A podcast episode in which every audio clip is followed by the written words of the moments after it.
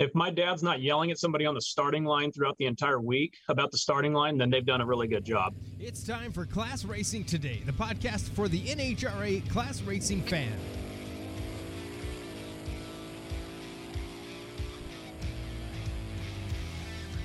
It's time for another episode of ClassRacingToday.com. ClassRacingToday at gmail.com is the email address. ClassRacingToday.com is the website. Class Racing Today brought to you by Artisan Coffee. Coffeebyartisan.com. Um, there was just an event that went down. Uh, both of the hosts of this show, Brian and Bobby, decided to leave the leave, leave their homes and go down and play on a drag strip. Uh, Brian, some say that you might uh, have run pretty well. How are you today? It's good to have you back in the studio. I'm good. I'm tired, but I'm good. It was a great week. Um, got to spend some quality time with my wife, and we thought we'd have. It was kind of funny because we are like, all right, what are we gonna do in St. Louis? Like, well, we could go see the Arch thing. I'm like, you know, we'll probably make a couple passes, and then we're gonna be bored for a day until the next race. So we're like, I literally googled sites to see in St. Louis on the way there. Like, didn't get to see a single one of them. So I guess we saw the Arch or whatever from a ways away, but the highlight of my week was finally getting to meet my co-host in person. Well, and that that was a a story in and of itself. You weren't going to be able to go, Bobby, were you? Because you had other commitments.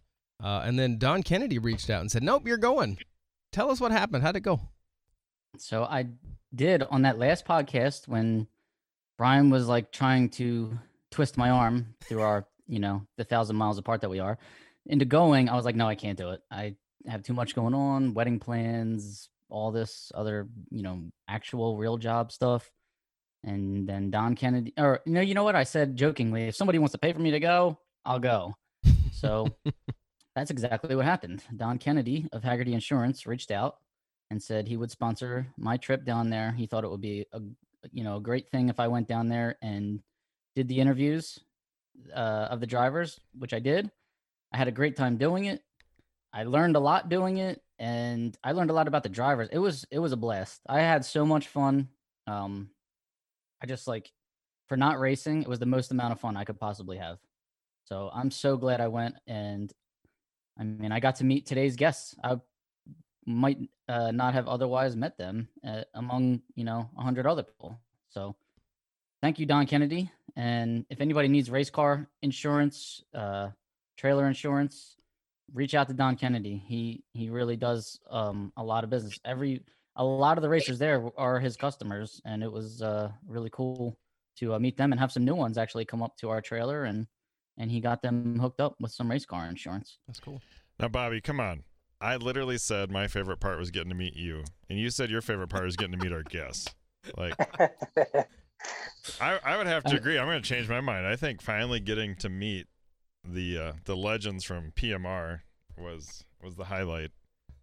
It was possibly one of my best licks down the track, so that part was pretty cool. But hey, who's counting? so yes, when I did meet Brian, it was it was like uh, what's that?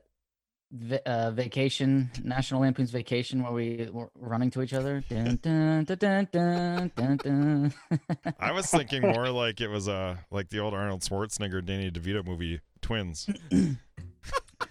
Did you see somebody put on our Instagram? Bobby looks a lot a lot taller in the podcast than in person or in the picture. You know the the funny thing about the whole week was so I'm kind of weird on some of the stuff. Like I always find like if I over prepare, like it's always a big letdown. So this trip, like we're hurrying up and all of a sudden my wife was able to go earlier, so I'm like throwing stuff in the trailer and we get going down the road and I'm like the tags to my trailer are on the counter oh well, we're three hours down the road. It doesn't matter. No. Pretty soon it's like I don't even have a jack to lift my car up. My wife looks down her feet. She goes, "I didn't even pack socks." We're a dog. We have a dog kennel. Like I had nothing. Like I didn't even have race gas. Luckily, I had somebody bringing that to me for the track. But it was like, it was a National Lampoon's vacation for me too. That way, it was it was crazy. But I don't know if anybody wants to hear about us. So today's guests, luckily, we're kind enough to come on. We got Phil Jr. and Tony Mandela. Welcome to the show, guys. How you guys doing? Thank, thank you very much for having us. So, what was your guys' favorite part of the weekend? Uh, for me personally, uh, just the the excitement of, of of the race itself. You know, we haven't been racing for a while. Um, my dad kind of made plans for this thing uh, without us really knowing, and uh, um, when we pulled in, I you know I even told Tony I said this it's got a little bit of a different feel to it. You know, it was a cool uh, cool environment for sure, literally.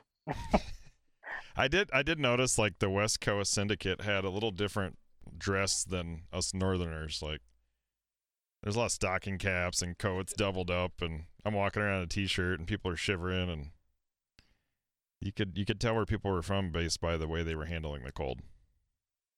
I didn't think it was going to be that bad. It was, uh, you know, it said, oh, 40 degrees. I'm like, no big deal. And then all of a sudden you get out in the wind and it was like, feels like it was 10 to me. I don't know what 10 feels like, but it, it was freaking cold. So it was, uh, but yeah, no, it was a blast. It was it, the, the best part of the thing was just the weather conditions, the, uh, being able to just strictly race the whole class racing thing with the stock and super stock guys and having the comp cars there. Um, and being able to just kind of let it all hang out and not worry about you know, oh, have a hundred pounds of ballast in the car, and you know, it seemed like everybody was pretty much running in what they had, and it was pretty cool to see all that. So, I'll say Eric Campolito went two seconds under the index in his uh, super stock P automatic cop car Impala with a little 265 in it. So yeah, it was cool to see what people can actually do with their cars and the wheelies. Man, how great were all the wheelies this week? that that that was the best part for me absolutely. Um you know after that first qualifying run um it felt like a mini indy you know? Car was hop wasn't really hopped up. It was just cold enough and the and the conditions were so good that uh you know it it was something else. So the very first hit i almost had to take my foot off the gas but uh you know after after that it was it was it was all fun and games that great white whale was working pretty darn good. I will say that thing thing was launching hard. It was, it was, and uh, it was a fun ride for sure. Always is. The car I was driving uh, of Jim Metters, uh, thing is not used to doing a wheel stand probably more than about two feet off the ground. So um, that thing was a wake up. That car was probably in shock all weekend going, "What are you doing?" And making this big old wheel stand came crashing down. I discovered two missing core support bolts. I don't know if I left them on the track or if they got left somewhere else, but I had to put some core support bolts in. so Brian, well, all three of you guys, you you did the. uh I mean, you guys got to race. I didn't. I I was running around constantly. I didn't even get to watch too much. It was like I was interview somebody, ticket to my home base, which was actually Don Kennedy's trailer. He gave me a golf cart to use. He he gave me generator power, and a Wi-Fi connection. So it was get an interview, go back to his trailer, cut it up, edit it, get it over to Motor Media, get back out there, get an interview, and that's all I did. Those three stops all day. But tell us more of like what what was the what was the race procedure, you know, like where what was the registration pro- like how did everything work? Was there a tech guy there? Like what I don't know anything. I felt like I was so out of the loop this week. Well, you did a heck of a job, Bobby. I'll, I'll give you that. Um, we went back and looked at all those interviews that you were doing, and uh, you know, for all the work that you put in out there was was was pretty amazing. So thank you for for doing that. Um, the the procedure was was was cool, man. It was smooth. You know, it was. Uh, we had tech. There was definitely tech going on. I got checked uh, in the first qualifier or second qualifier for something or something. They were looking for something around the brake pedal area, you know, and then they checked uh, belts and uh, stuff like that. You know, after each round win, um, you had to weigh. Um, it was uh, it felt like a really legitimate race for stock super stock, and at the same time, um, it was it was operated with with with ease. You know, so you know you went up to the tower, you checked in, you filled out your tech card, you sat down with uh, Mr. Dave Lay himself, and and uh, figured out what your weight was, make sure all your numbers are right, and off you went. Was Dave Lay there? I never I didn't see him. I guess I missed him. But um, he he was there uh, uh, in the tower in the beginning. At least I think it was Dave. Pretty sure. All right, cool. So, um, you got weighed after every pass. You just said that's that's good. So yeah, up and up and legitimate. That's what we like to hear. Yeah. Yeah, I and the myself. track conditions. Now, like they said, it was so I'd never raced somewhere where it was literally there was not a single cloud in the sky for three days straight, at least. Right. I got there, I think Tuesday. I think there was a test and tune night where it sprinkled a little bit on and off. And then after that, there was not a cloud in the sky for the rest of the week, but it was 47 degrees, um, windy, like Tony said, very cold, and cars just had not seen that kind of air before. I mean, I was I was helping Don uh, Kennedy run his super stock car in between cutting videos, and we didn't have, you know, metering rods small enough. We couldn't richen the car up enough to get the optimal like mixture, um, of the air fuel ratio that that we were hunting for. I mean, it was just the air was just too good. Yeah, no doubt. There was a lot of Just gotta clouds. yank those metering rods out and throw them away. There were a lot of clouds in the air after my car went down the track with uh, burning oil and consumption of whatever. It was, it was kind of a hot mess. But I was watching the video. I'm like, holy cow! It was like fog city. That's how I was going so fast. I was just trying to fog out the fast cars. Yeah, somebody I interviewed said your buddy Brian's car is probably killing every mosquito in the in the uh, area right now. So at least that's good. Yeah, it's it's gonna have to get tore apart. It's not something is awry there. I don't know if it's oil tension or something in the ring tension or something's not quite right, but it just kept doing the same thing over and over. So I'm not was- gonna change anything. yeah. I just thought that was part of your plan. Smoke them out and then go down the track. Poofing out the same exact amount of smoke every time it went down. The thing was like deadly to the uh to like a hundredth of a second almost every single time. I'm gonna get some serious hate mail from uh, the EPA. Just look for the, where the clouds are at, right? yeah. Unfortunately, you Oh. couldn't poof that smoke over in front of your opponent's face. It was just going to the guy in the burnout box behind you. Yeah, I'm guessing the EPA is gonna come send me a letter. But Oh, you're in trouble. You are in trouble. You can't race in California. Don't even think about entering a race out there. Don't come out here, man. Don't destroy our ozone. So let's get into our, our guests here, Tony and Phil Mandela. Now, uh, Phil's the older brother, Tony's the younger brother. You guys both work at Phil Mandela Race Cars, correct? Yep. So, can you guys tell us? Uh, let's start with what you do at the shop. What are your uh, job titles and descriptions, if you will? So I'm uh, I kind of oversee all the operations. So we've got a we've got a full race car shop and we've got a full speed shop. So we kind of break them apart into the two. The full speed shop we've got in stock parts and components from Holley, uh, MSD products, ARP, XRP fittings. Um, so we've got a lot of inventory. We have two guys that just do parts all day long, and then in the back shop we've got about six of us um, in the back doing full time fabricating from sheet metal work, uh, full tube chassis cars to uh, putting anti roll bars on the back of cars or installing shocks, doing wheelie bars. So anything and everything um, from the ground up to completion. So um, the back shop's really busy and everything there. Um, and I kind of oversee all the projects, just making sure things are um, staying on target, on time, and uh, making sure all the bills get paid and uh, the numbers money's coming in, money's going out, and all that stuff. And then when I get enough time, I'll jump back in the back and do some sheet metal fabrication and wiring and plumbing. So, um, Philip, you can go into your deal now. Um, what I do here is a lead fabricator, welder, um, just building race cars, uh, any anything and everything. Um, I prefer to kind of stay in the back and, uh, um, you know, do the work uh, welding wise and, and fabrication wise. Um, kind of a jack of all trades um, type deal for me. So that and uh, I'm a race car driver for PMR. So I always enjoy doing that as well. who's in Now, charge of keeping go to- senior out of the shop? Here, Brian. What'd you Say say? it I'm again, I said, who's in charge of keeping senior out of the way? Is that Oh. like, do Oh, you have we to tag team that, him or kind of. We just let him do his own thing. You just don't don't poke the bear because uh, Nah. you don't you don't want to see the wrath. But uh, no, he he you don't know, and nobody needs to tell him what to do. He he knows what to do. He's uh, he's already got it down packed. He's been doing it for so long, so he he can bounce and jump from one project to the next and make sure that uh, he's doing the right stuff. So we're lucky. We don't we don't have to worry about that one. He's uh, he's a big proponent. So Yeah, definitely, definitely don't try to tell him what to do. That's not going to work out in your favor. That's for sure. He's not like now, the did you guys owner. go to a uh, a tech school, or you just like dad taught you how to weld? Did like dad taught you all the good stuff that you need to know? Yeah, Dad taught me everything from welding to fabrication to um, everything. Uh, I did go to some, uh, cha- you know, some junior college stuff just to get certifications for welding and stuff. But um, uh, majority of everything that I've learned has come from him for sure.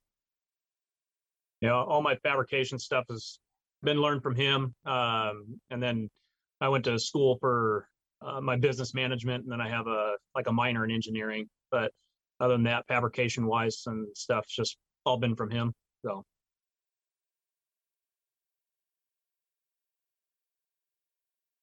I feel like every time I talk, I talk over Brian, so I was giving him a shot right there. I can't see you, Brian, so I don't know when you're about to say something. Where'd he go? I'm still here. Oh, there he is. All right. You're gonna have to be a little faster than that, Bobby. You know, you're the you're the professional interviewer, so I'm just sitting back watching anymore. But who uh how many cars do you guys work on at a time there? Like do you got three or four, you're waiting for parts, or have you guys had a lot of issues with that with the whole COVID thing this year? So we've got uh, in the back shop, we have probably about 22 active projects going on inside the shop. And we've got about 40, I think it's like 42 or 43 cars waiting to come in, all different levels. Some are complete cars, some are uh, little upgrades, uh, some are just roll cages. Um, so we've got a big list of cars we're trying to get through. Uh, we've got a big list at the shop. And then, um, so yeah, we got a lot to, a lot on our plate to manage at one point. What's the average? What's your, like? What's the waiting period like? Are you taking stuff? Are you full for the year?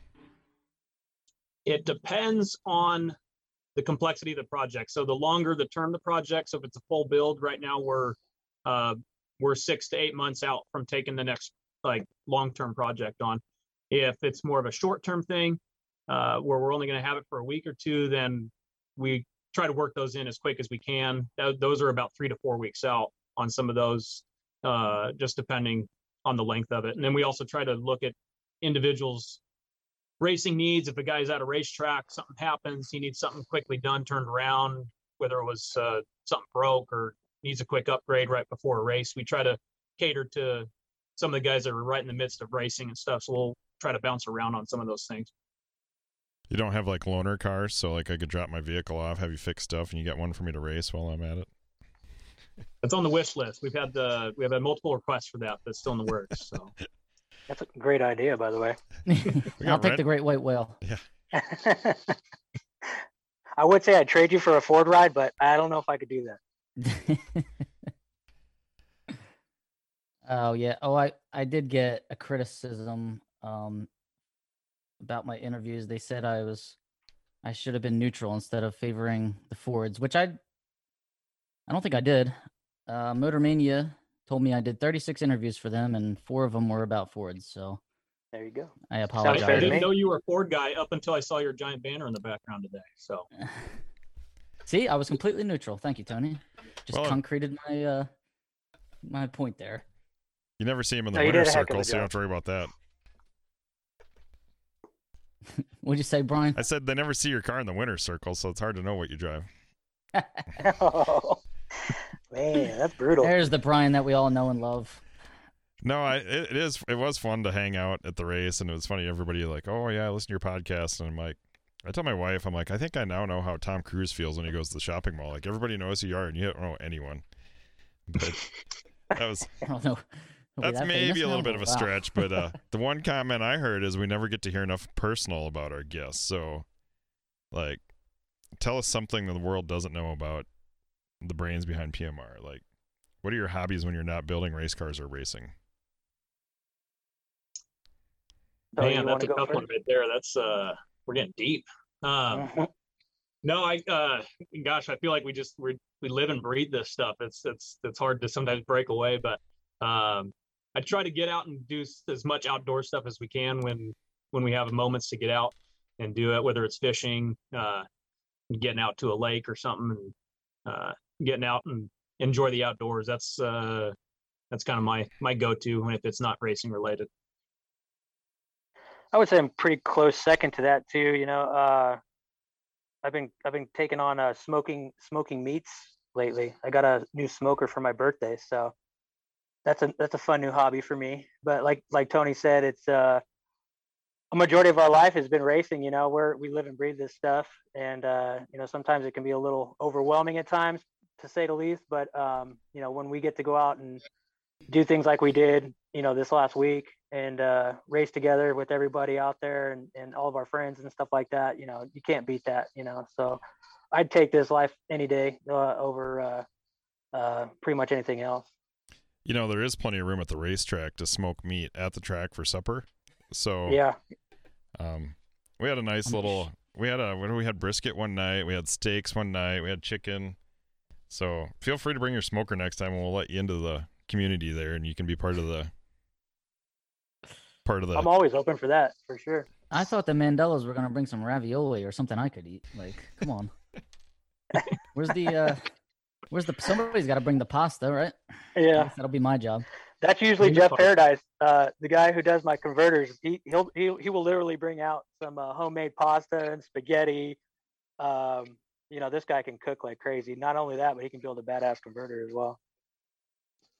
I also got to meet um uh your guys' lovely significant others. You guys have very nice um t- Phil, you have a ni- very nice fiance, and Tony, you had a wife there, and they were your little kids running around the motorhome, I think, watching Frozen, and you guys fed me one night. It was really, it was nice to get back to that, you know, racing atmosphere that I am kind of used to, you know, that I was used to pre 2020. So it was, you know, you guys have good, good families. Um, so you got that going for you. You guys didn't even Yeah. mention that in your uh in your personal uh question outside of racing.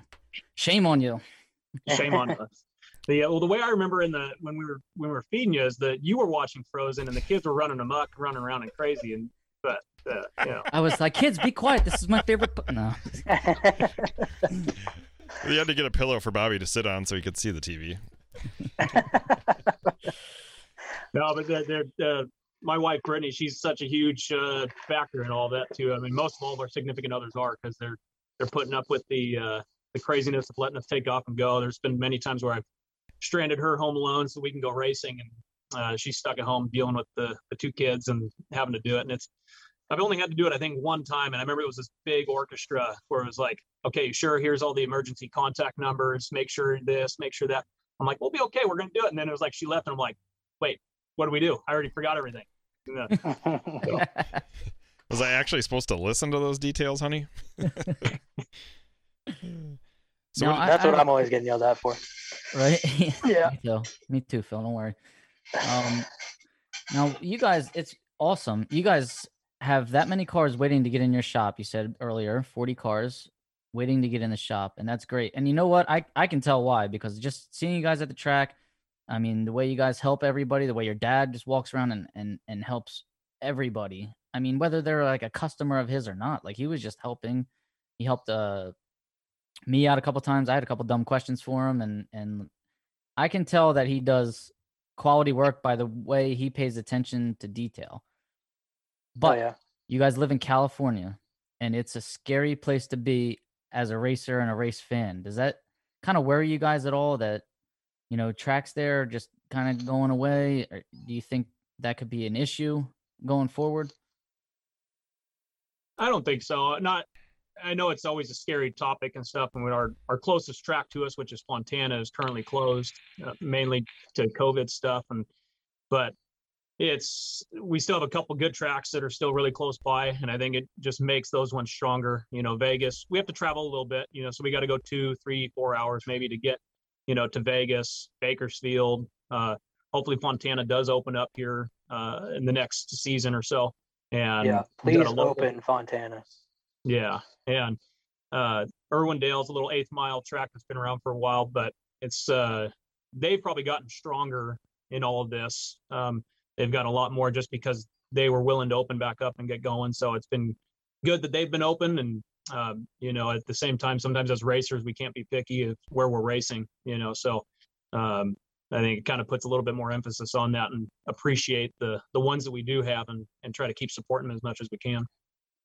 N- Now, the majority of the business that you guys have is it you know class cars, stock and super stock cars? Are you guys getting you know your uh eight second um uh what are those other classes called? There's like outlaw classes. Are you getting like different varieties of cars, or is this just mainly stock and super stock? Is what you guys are?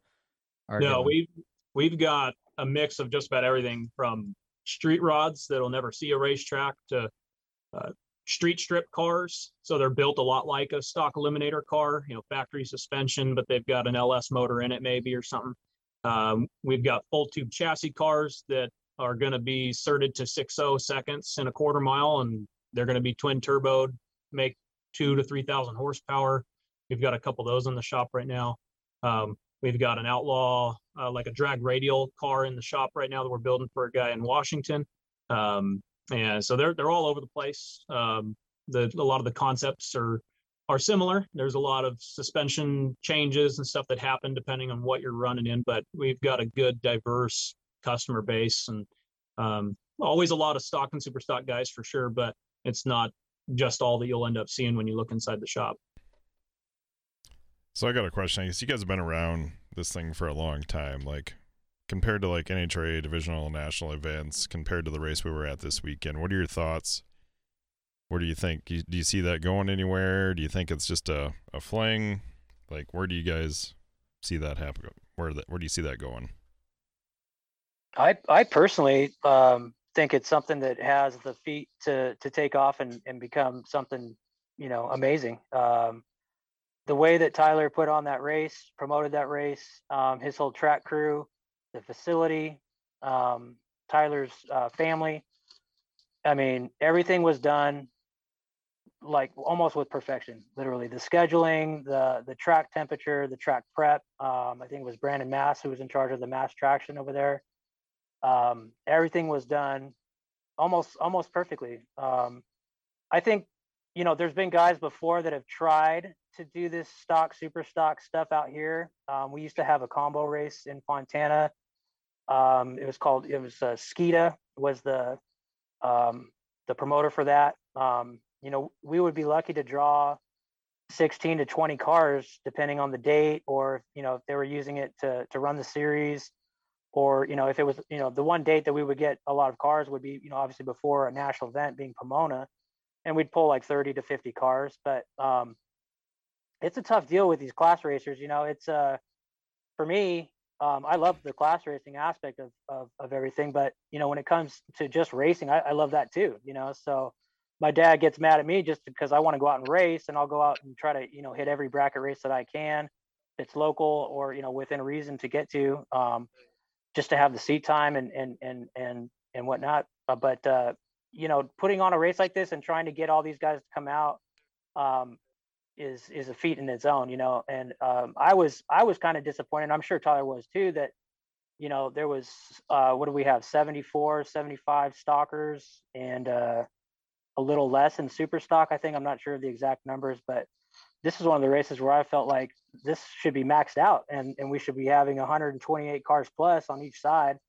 Um, so, I mean, I, I, I see the potential in this for sure. I mean, I see it if we can get something going that's that's spread out across the whole, uh, you know, nation. Um, I, I think that's the way to go. Um, in my opinion, I, I'm not here to knock NHRA. I love NHRA too, but you know, being able to go out there and, and, and race in, in four different races in four days uh, for good money and getting paid on the same day literally um, is is is fun for me and and being able to have all the same rules and um, uh, types of cars that we have out there so I think like it's something that I think it's a great race. I think it. mm, There's been already a lot of talks, even with the West Coast guys. Are like, man, we need to have one out here by us, and you know, doing something a little bit closer here because there's a lot of guys even on the West Coast that would love to be able to be a part of something like this, and and having to get enough promotion and the get right guys behind it, like Tyler and and those guys, and as as good as they did putting everything together and promoting it and being able to come up with all that money for it is is what you got to do because that's what draws the racers in. It sways them over to, to come and race for 25k or the or even the chance at 50,000 if you double up, you know.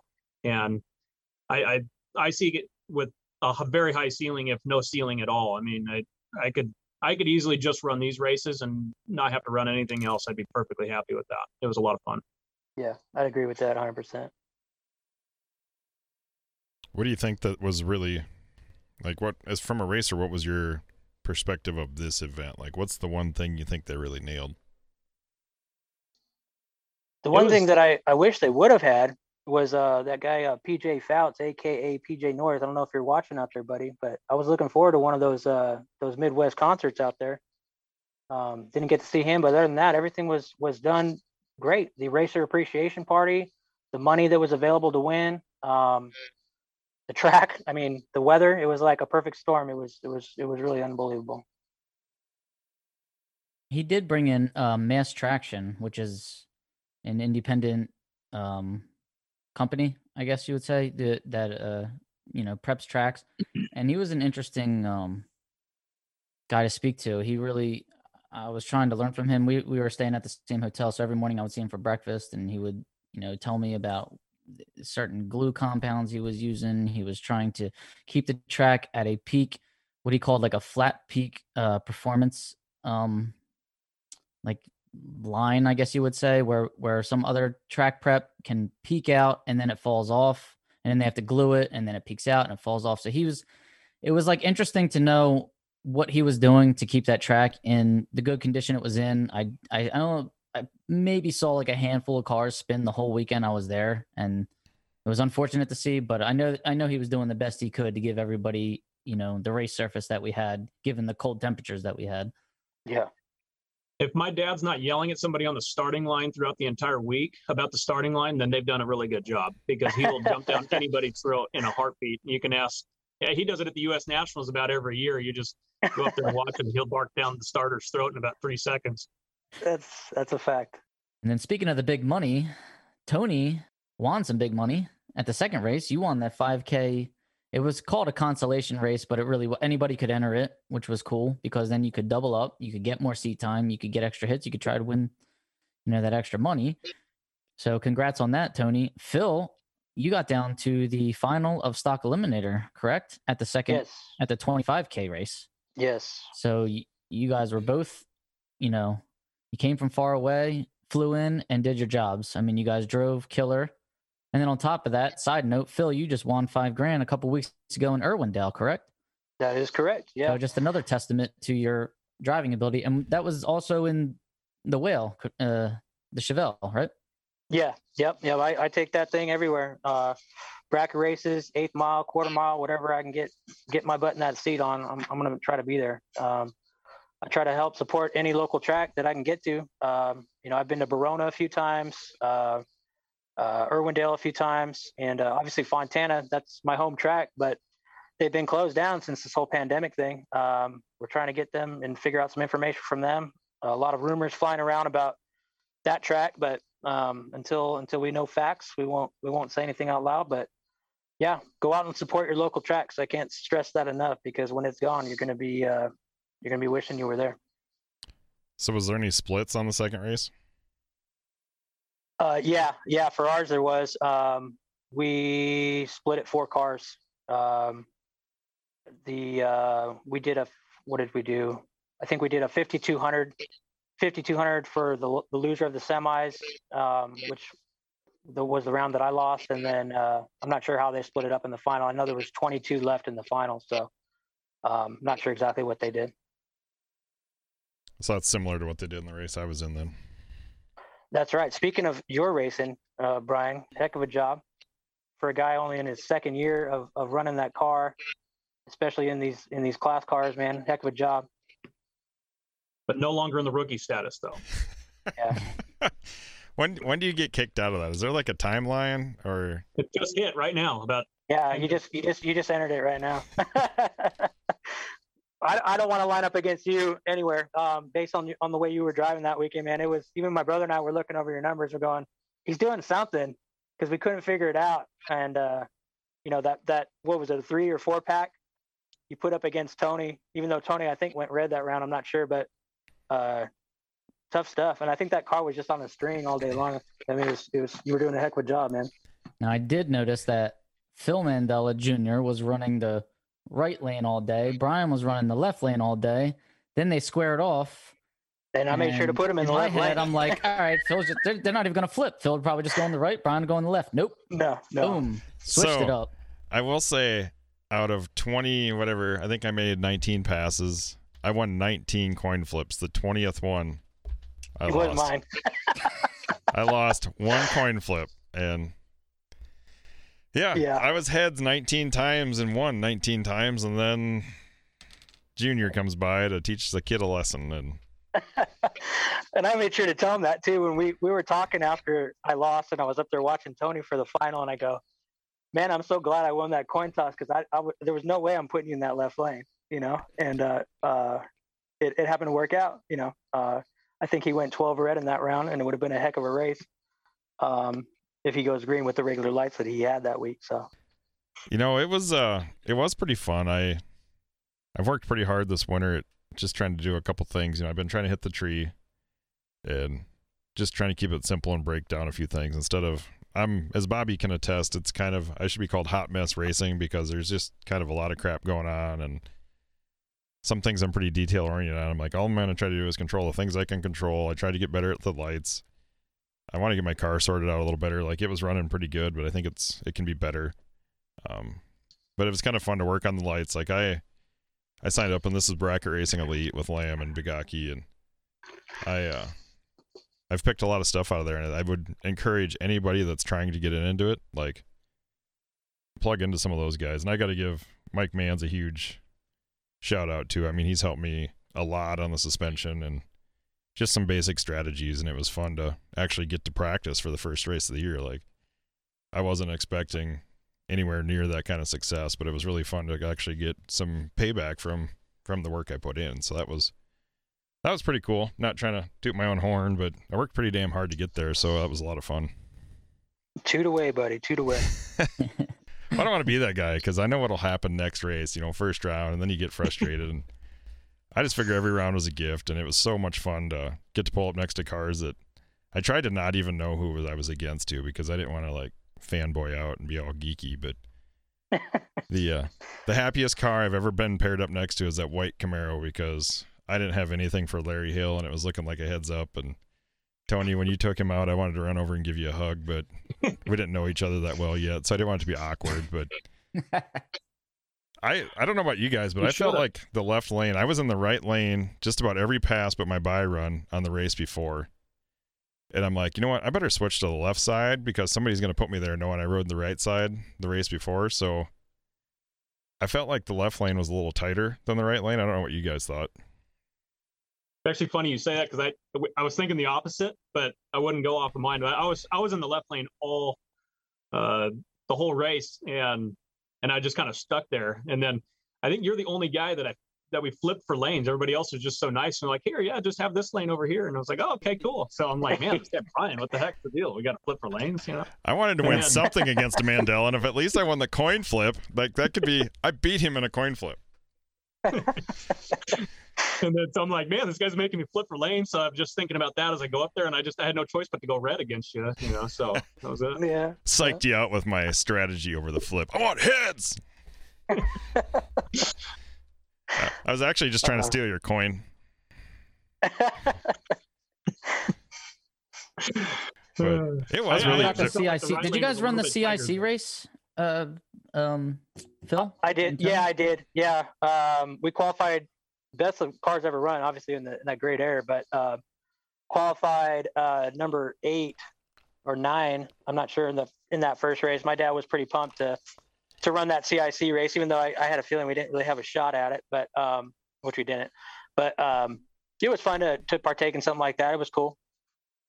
That looks so much fun to me. Like I, I wish I had something that could do that because that would be just I don't know. The strategy behind it is is freaking awesome, and you kind of you, you kind of can have a shot if you play your cards right. I I thought it was really cool to see Brent Kopeka win in that uh, 86 Charger that he has. That was like a, a hell of a run um, where he won, and he won on a whole shot too, which which was even funnier. And it, it was against a real fast car. I think, it was, against Jeff, Taylor, right? Yeah, Jake's yeah. I think it was against Taylor. Yeah. But come on, Bobby, the slow Taylor, cars that's a- never win. It was it was very difficult for the uh, Motor Mania cameraman because if you ever watch if you watch that race, he had to zoom out so far because he's trying to keep Kopeka and Taylor in the in the same picture. It's like he was flying out into outer space, and then and then he was able to zoom back in. I didn't think he was going to keep them both in the picture, but it was an awesome race, and it was uh it was fun to watch. And congratulations, Brent Kopeka, on your CIC win. I thought slow Yeah, cars it's couldn't not- win, Bobby. What's that? I thought you said slow cars can't win. Eliminators. They can win CIC races though. Uh, did you guys? You probably didn't watch that. One of the races I did see on Motor Mania. I think it was the uh, like the Ranger pickup versus like the wagon, like the Pinto wagon. And it was so funny because when they actually switched like the camera angles, you don't see anything. It's just a bare track, and then they come on like the cars were so slow they actually were completely off camera for a second. That was pretty funny. Pinto Wagon W Stock. He put up a two pack. Yeah. On Friday, I think. Yep. That was amazing. And then yeah, the two brothers, Travis and Ellis, they had to race each other in round three. And I believe Ellis won with the truck. He went like dead on with a zero. He went dead on a couple times with that 1590s, I think was his dial in. It was Yeah, yeah.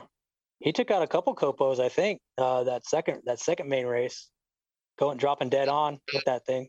Pretty crazy. all right. I changed my mind, Brian. Yeah, slow cars can win the eliminator too. Hey, can you? Those ch- have got to be the funnest races to watch, though. When you got the nine second Copo and then you got the 17 second car, and you're like, "There's just no way this is going to work," you know. And then he catches them somehow at the last second, and it's like, "Wow, it's cool." I I was at a national event on like a Sunday, and do you guys remember the Gremlin that was racing this past weekend? Yeah. Um, at the race, Eric Murrayfield was driving it, but before Eric Murrayfield had it, Ed Fernandez had it, and it was like Saturday or Sunday at the Keystone Nationals, and the place was packed, and he had to race some fast car, and he was halfway down the track, and the fast car never caught him. He got the win in the Gremlin, and the whole place like erupted. It was so it was so funny to see. It was so cool too, because like the whole place cheered for him when he won. Like you thought it was like a pro just went down and made a three second run or something. Well, I'll tell you what, I got to give a shout out to uh, Gary Hampton out there. He drives that, uh, uh, I believe it's a Cavalier. Um, and he won the uh, last year. He won the D7 uh, Phoenix race, his first divisional win, driving that front wheel drive stocker. Um, I'll tell you what, you didn't want to race him that weekend. That guy was keener, better, uh, running almost dead on every run. And shout out to him. So it can't happen. I've you know for sure. It, and it's as hard to race those guys, in my opinion. I mean, I don't have a super fast car, but you know, 11 second car versus a 15 second car. Um, you know, being able to judge that stripe is probably just as hard as for the, for us versus uh, you know what they have to deal with too. So yeah, when you get to a certain point, just the rate of closure is so much different. I think it just it really it could go either way at that point. And Hampton's s- a, a hell of a nice guy too. He was one of our first guests we ever had on this podcast. yeah, he's a cool dude. I started racing in Q stock automatic, so I have a a, a true love in in a stocker, uh, a '66 Impala. So That's where you just put one, cool. one hand over the seat and just act like you're uh, looking back to, at the kids, but you're looking back at the fast car that's chasing you. you never looked forward in those cars. You just you were constantly looked over your back. Because there's just nothing, nothing in front of you. You know the the funny thing about this weekend is I think Bohannon. I don't know how many passes that guy made in that vet, but that thing is just beautiful. That's he had to have made about the most passes of anybody there. I mean, it was it was impressive to watch that guy drive. Yeah, he did a heck of a job for sure. And I don't know if he was driving the vet the whole weekend. I think he might have been driving uh, the third the third gen um, in the first race. I'm not sure exactly sure if that's correct, but whatever Bohannons were out there running there, I heard their name a lot on the PA for sure. And you know, to come out of your kids' race and and and and put that thing on the dance floor, that's pretty cool. So props to him for sure too. Yeah, I think he was in he was in every semifinal. Like he was he was on a mission. It was awesome. And then I think the victory speech at the end was pretty cool too. Like I was I was trying to pack up, but I heard it and you could tell it was pretty emotional. He really wanted it and he worked hard for it. So it was pretty cool that he won that. Yeah, it was. It was. It was a really good speech. It was like a tearjerker. So And I don't know if I got that right. I'm not sure if Tyler's his kid or if that's his uncle. So there's so many of them to keep track. But thank you guys again for real, uh, all the Bohannon crew, Megan Strasser, um, all the guys working at the track down there. It, it really was a great time. We had a, uh, it's one of my, it's one of the memories I'm going to have for a very, very long time. So thank you guys. And for anybody that didn't follow the race, I just want to spit out a couple winners here. In the 25K race, uh, first race, Matt Morris in a GTH automatic uh, Cavalier took the win over Larry Gilly, and Larry Gilly drives an E-stock automatic uh, 69 Dart. So Larry Gilly beat our buddy here, Brian, in the final of stock, and Matt Morris beat Chuck Bohannon, correct, in the final of super stock before going to the combo final. Did I get that right? Unfortunately. Okay, and then uh, the 5K race, Craig Maddox took the win over Marion Stevenson. So Craig Maddox has a drag pack Challenger, and Marion Stevens has a uh, Camaro, a 15 Camaro, streetcar version. So it's not a Copo. And then 25K race number two, Chuck Bohannon in that sick nasty Corvette took the win over Jeff Taylor in his uh, drag pack Challenger, the Jegs car.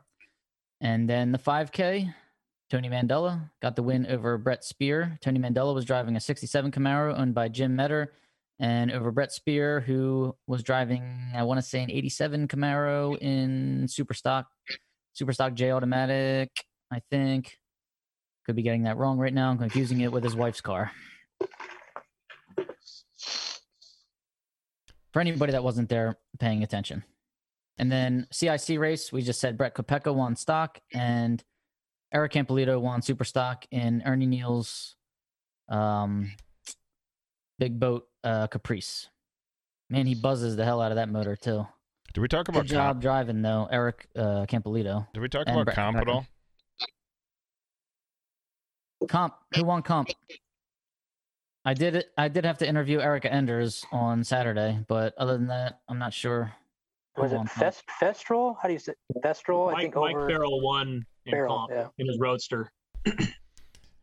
over Yeah. Aerosmith. Tony, didn't you drive comp for a bit?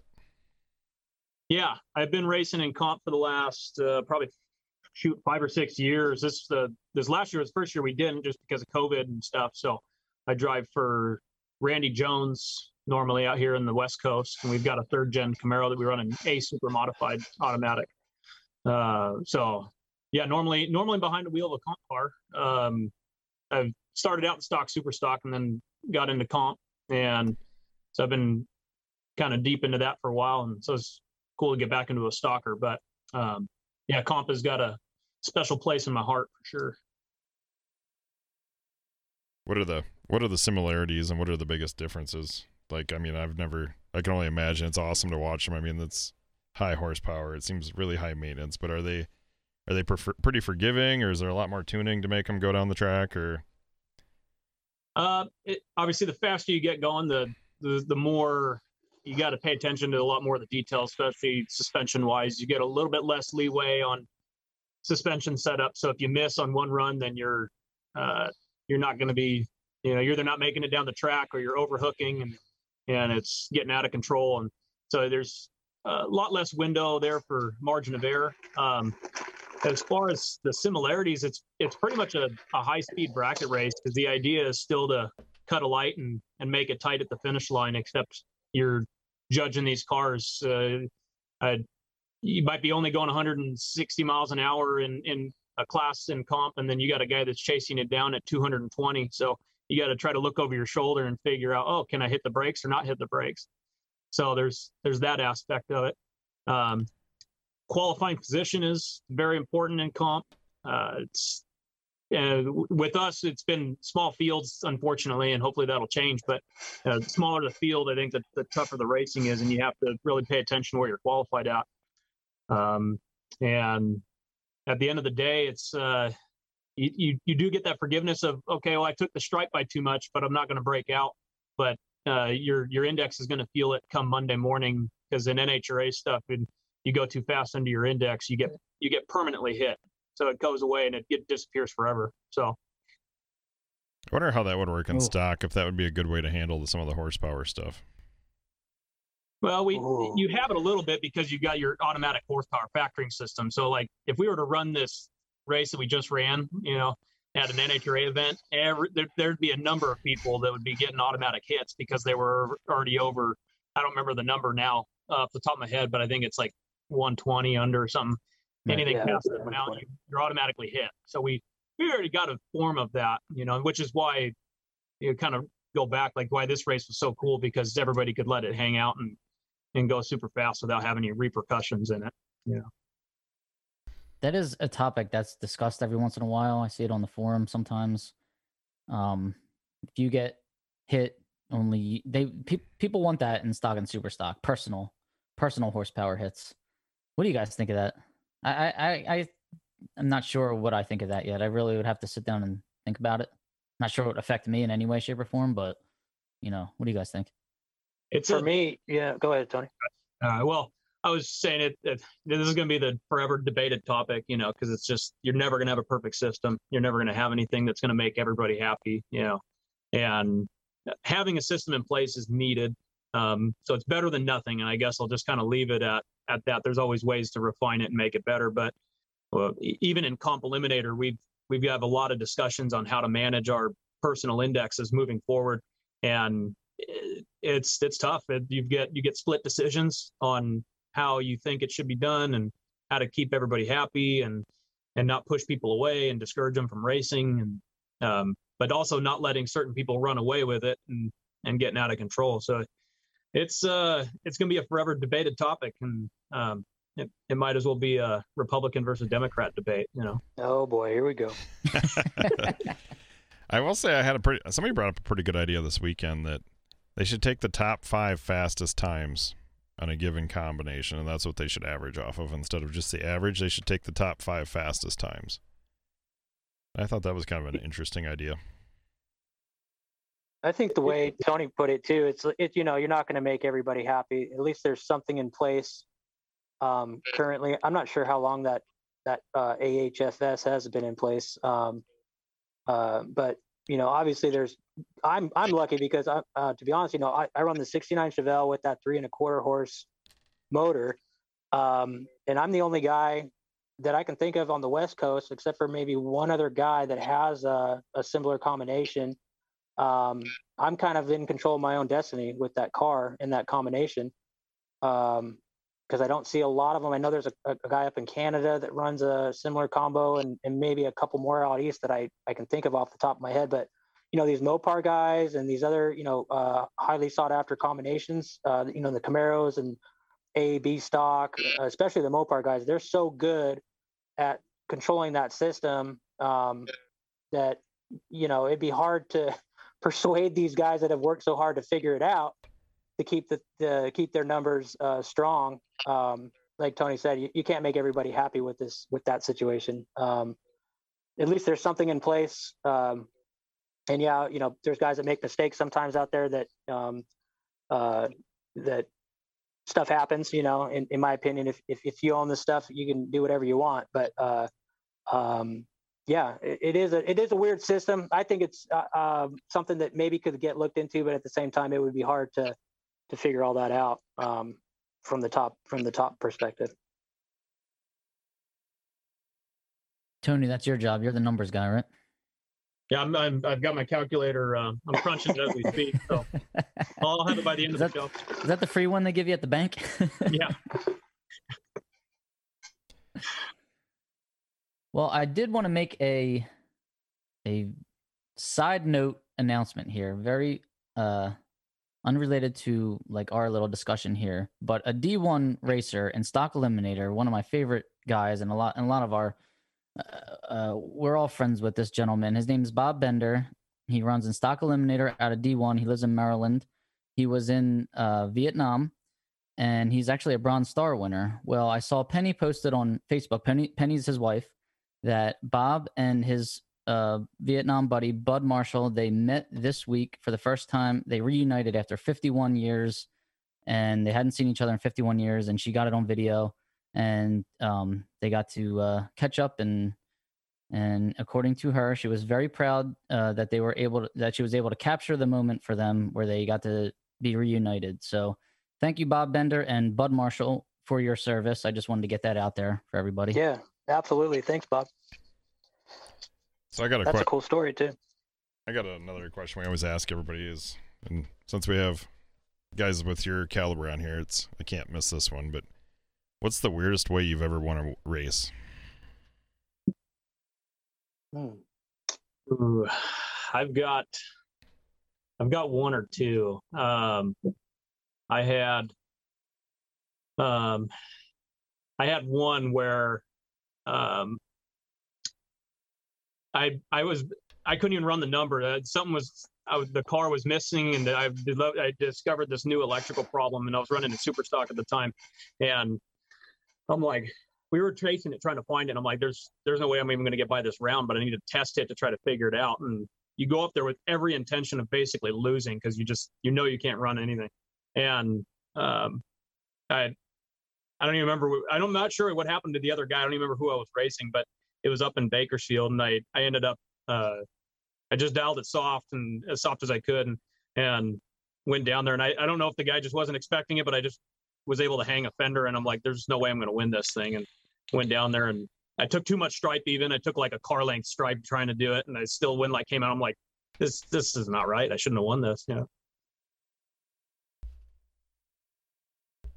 It's the best I've had, feeling, uh, I don't know if I can remember anything specific. I've had a lot of lucky rounds. Um, you know, as I'm sure all of us probably have, but um, I guess you know what? I guess really what brings back to that front wheel drive stocker cars. I've raced those. I've raced uh, Bill O'Connor quite a few times in Fontana at these little association races that we were going to, and there's been times where I should have not won even you know at all, and uh, just came out on the right side, just basically flying by him. I couldn't judge the stripe at all, and uh, just trying to get there. And then I look at the time slip. What I think I'm seeing out the window was a tight stripe. Ended up being like two car lengths. So that's about as crazy as a story as I got for that one.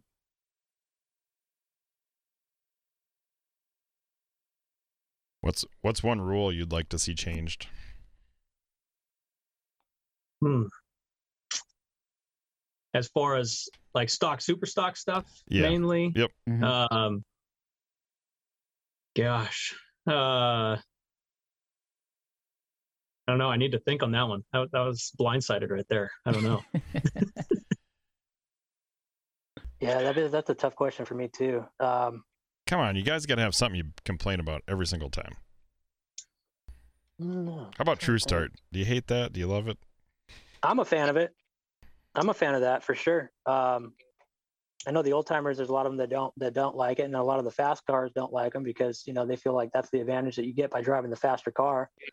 Um, I like the way that um, Kyle Seipel and and uh, them and uh, Biondo and them started with that True Start deal at their races, and I've raced at a couple bracket races where True Start's in play, and um, I like it. I think it's a fair deal. Being that I originated in Q stock automatic, I, I wouldn't mind, I guess, reviewing the uh, red light uh, first rule. Maybe the worst red light could lose. I would. I'll, I'll vote for the small, the slow guy there on that one. Hey Tony, when you raced Q stock automatic, did you deep stage or did you shallow stage? No, I, I had just enough power out of uh, out of the little. Uh, I think it was a 283 um, engine in this 4,000 pound car. I had just enough power I could uh, still leave off the bottom yellow. I was experimenting with a little tiny tires, so then it really looked uh, funky with that big old car. But I was able to still react a little bit off that bottom down there. Yeah, deep staging was gone bef- before I got into stock. I didn't get into stock and super stock till 2009, so I think it was gone by then. But I know. Yeah, uh, I think that was the Toby Lang rule uh, from back in the day. Toby was used to drive this car that I have now, the the Great White Whale, and um, I think part of his his thing was he was a deep stager, and when they changed that rule, um, I think they based it off of him, from what I've what I've heard. Yeah, there's a lot of mixed opinions on that on the uh, forums. Like some some guys are like, bring it back, and some guys are like, no, it's for bracket racing. It's not for class racing. I don't care either way. If if you want a deep stage, go ahead. I just don't. I don't care about like. If that, I don't care for them holding up the tree and all that stuff for it. But if you can get in there, go right ahead. I don't really give a shit. So, so you got the great white whale? Did you get that from Lang then? It was named that. Yeah, Jim Metter owned the car, and Toby drove for him. Um, I mean, one of the most amazing drivers um, I I grew up watching. Um, you know, I always I always uh, thought he was one of the one of the best guys out there, especially on the D7 side. I don't know if he, yeah he did race in D7, maybe D6. I'm not sure. D6 Um, and It was D6, yeah. Um, you know, I grew up watching him, and, and I always loved that car, even though he was, you know, he never hopped it up. He never really tried to be a like a go fast kind of guy. He was more of the guy that picked his spots on the ladder, and and man, I think he had a single digit on that window almost every year or close to it, um, driving that car. So big shoes to fill with that with uh, driving that thing now but the game has changed so much, you know, from those years um, then versus now. I mean, you got hitters out here on the West Coast. I mean, everywhere really, but you know, now I look at guys like Lamb and Rizzoli and Mangus and and uh, there's numerous others. C.W. Hofer. You know, just watching these guys' style and the way that they race. Um, and the way that they can change their game plan on the fly, uh, or what they're doing on the track is is pretty amazing. So, for the record, West Coast racing way tougher than anywhere else in the country. Just stir up some controversy. Yeah, we'll get that one going. I, I, I you know, what would be I cool think- is I think you know we have the All Star program with the NHRA stuff. Um, I think if we did something, you know, where you could have, you know, you know, and you got the Summit program where you get your national champions and stuff. But I think that All Star program could be expanded into getting a lot of the, or even putting on a, a race separately of all the, you know, one, of you know, the top guys out there and and seeing them go at it um, would be would be fun to watch too. well, if they do another class racer revival, I'd like to see them do a, a points by state. So let's do like a state by state competition. So we'll see the drivers from each state, who goes the most rounds, and then we'll see which state won. Yeah, absolutely, be that'd be cool. Unless you're from California and bring like six people in the same truck. It's pretty much what we did this last go around almost. Hey, carpooling's a thing out there. I get it. yeah. Ozone man, you got to keep the got to keep the emissions down. All right, How'd you you end up? smoky bandit. Is there a story how you ended up with the great white whale? uh, just fell in the right place at the right time. I had just come back to working at the shop. I took a little hiatus out of here for a few years and um, came back. And Jim had had it for sale for a little while. His uh, his uh, son-in-law was driving it for a couple of years, and then he started his family and his business. So he kind of stopped racing, and um, it was there. And I kind of made the deal behind my dad's back, and um, it worked out. Jim helped me you know, I did basically a half money down type deal and the rest on payments. Uh, and uh, it was just a blessing, you know, because uh, it, it it was always been a dream of mine to have a car. You know, we have a race business.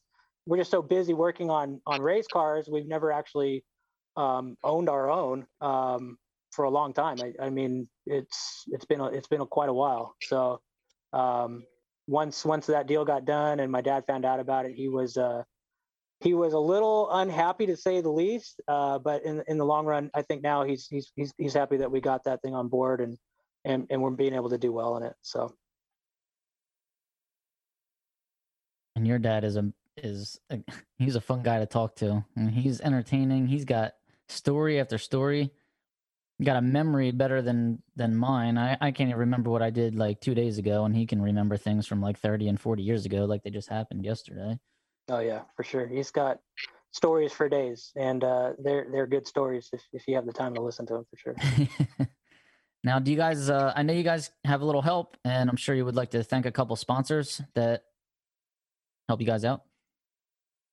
Yeah, for me, uh, Dice Performance Converters, uh, Jeff Paradise over here in California. Thank you, buddy, for um, all your help.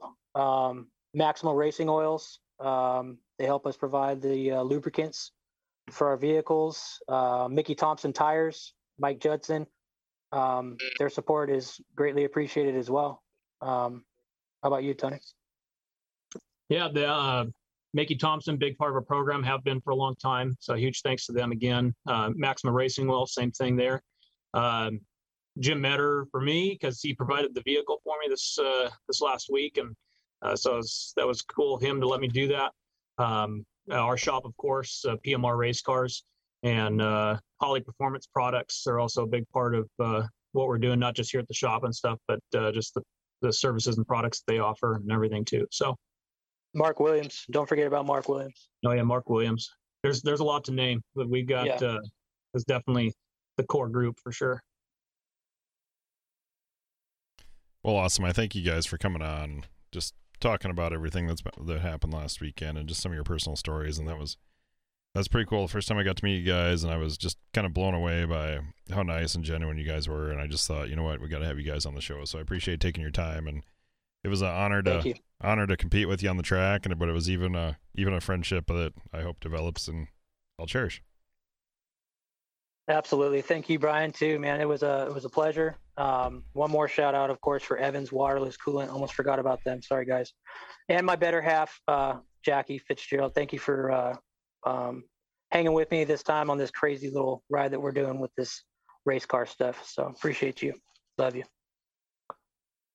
Yeah, thank you guys for all that you do and taking time and doing this because uh, I know you guys got other stuff going on. Same thing with the the Bohannons um, and uh, all of TV Promotions, their whole team and everybody there. Um, like I said, super fun race. It was awesome.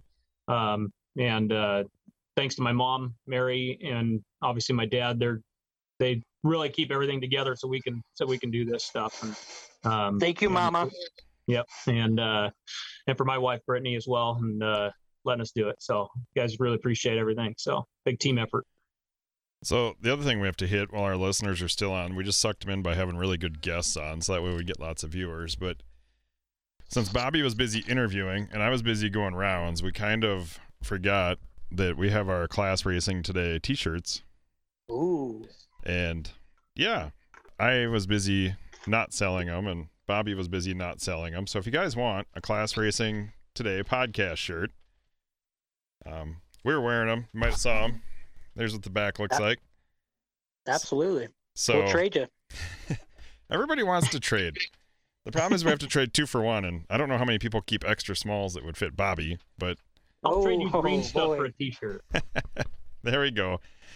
I'll, uh, and we have decals too. yeah, we And also on top of the uh, t-shirts, we got we have decals for the cars. So yeah, we did not. I, I neither one of us had any time to even get them out of the box this week. so shameless promotion, but go ahead, reach out to us, send us a message, give us your shirt size, and we can figure that out to get you a T-shirt and stickers. Sounds good. All right, guys. Thank you very much, Phil Jr. and Tony Mandela. We appreciate you guys taking the time. We know you're on the West Coast. We know you're still at work, and we don't want uh, the boss to uh, come yell at you guys. So we know you probably need to get back. And we appreciate you guys sharing your stories with us. It was great meeting you in person. And uh, we hope to see you at the track again soon. Thanks for having us on, guys. It was a lot of fun. Yeah, thanks a lot. And I appreciate what you guys are doing too. This is a cool thing that you guys are doing for the sport. So we really appreciate that as well. All right. Well, everyone out there, Class Racing Today, we're classracingtoday.com. Give us a like, give us a share, give us a rating on Apple Podcasts. All right. We're on Facebook, as you're probably on there right now, YouTube, Class Racing Today. Thank you. Craig, take us away. Don't forget Artisan Coffee, coffeebyartisan.com. This is Class Racing today. Thanks so much for listening. We're glad the weekend went well. Class Racers Revival. We'll see you on the next one. Work on those cars and get them ready to race. Have a good one. ClassRacingToday.com. See you guys later.